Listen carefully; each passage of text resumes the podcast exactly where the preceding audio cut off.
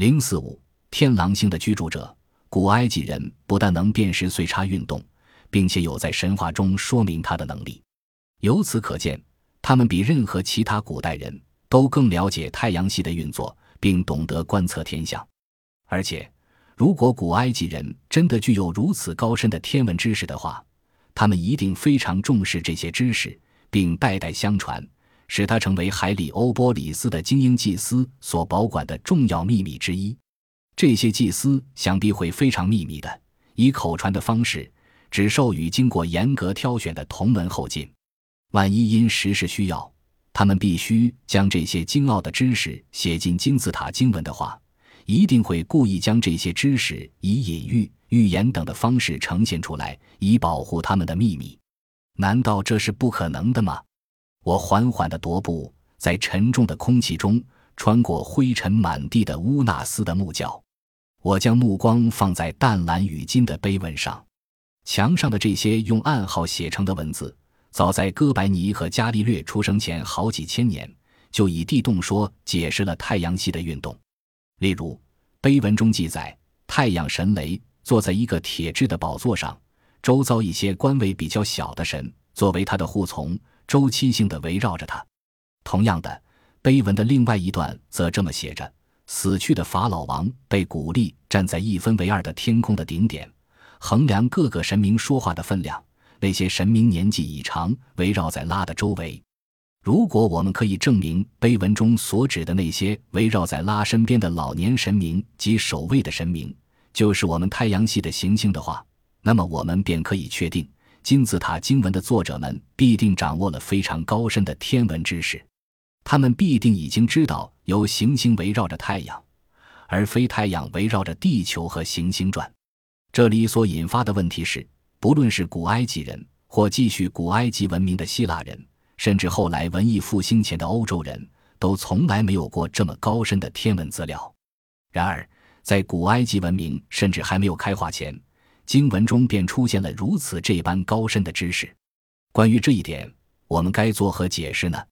另外还有一个或许有关的谜题是与天狼星有关的。古埃及喜欢将天狼星与艾瑟斯相连结，艾瑟斯是欧西里斯的妹妹兼配偶，也是荷罗斯的母亲。金字塔经文中有一段针对欧西里斯本人而写的话如下：“你的妹妹艾瑟斯来了，你欢喜，你爱。”你将它放在你的上面。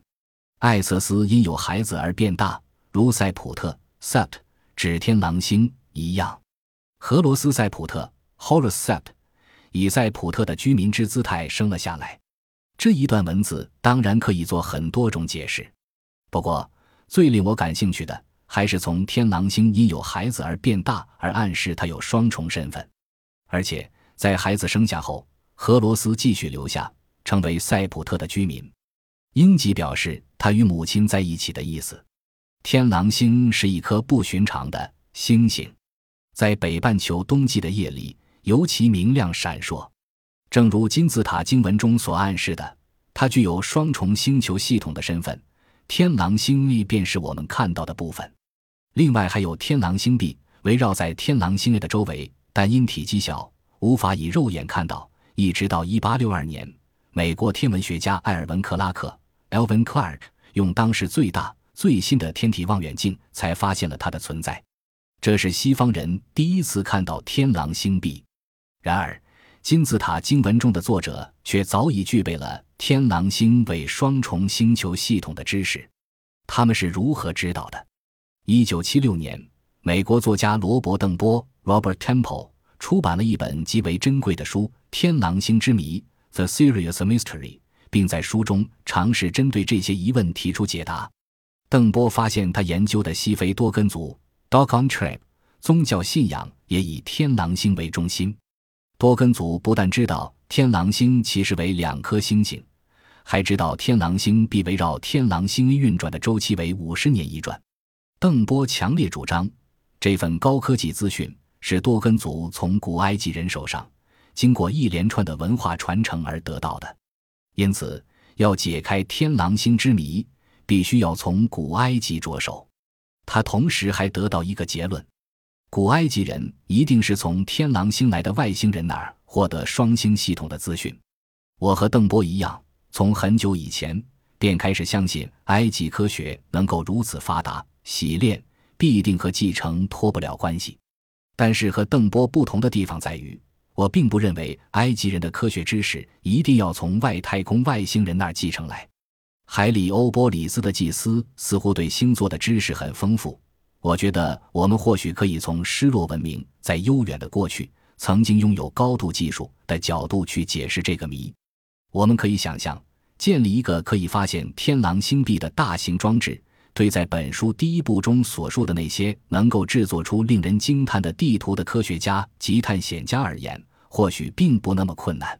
而且，古代玛雅族那些不知名的天文学家与时间测量者。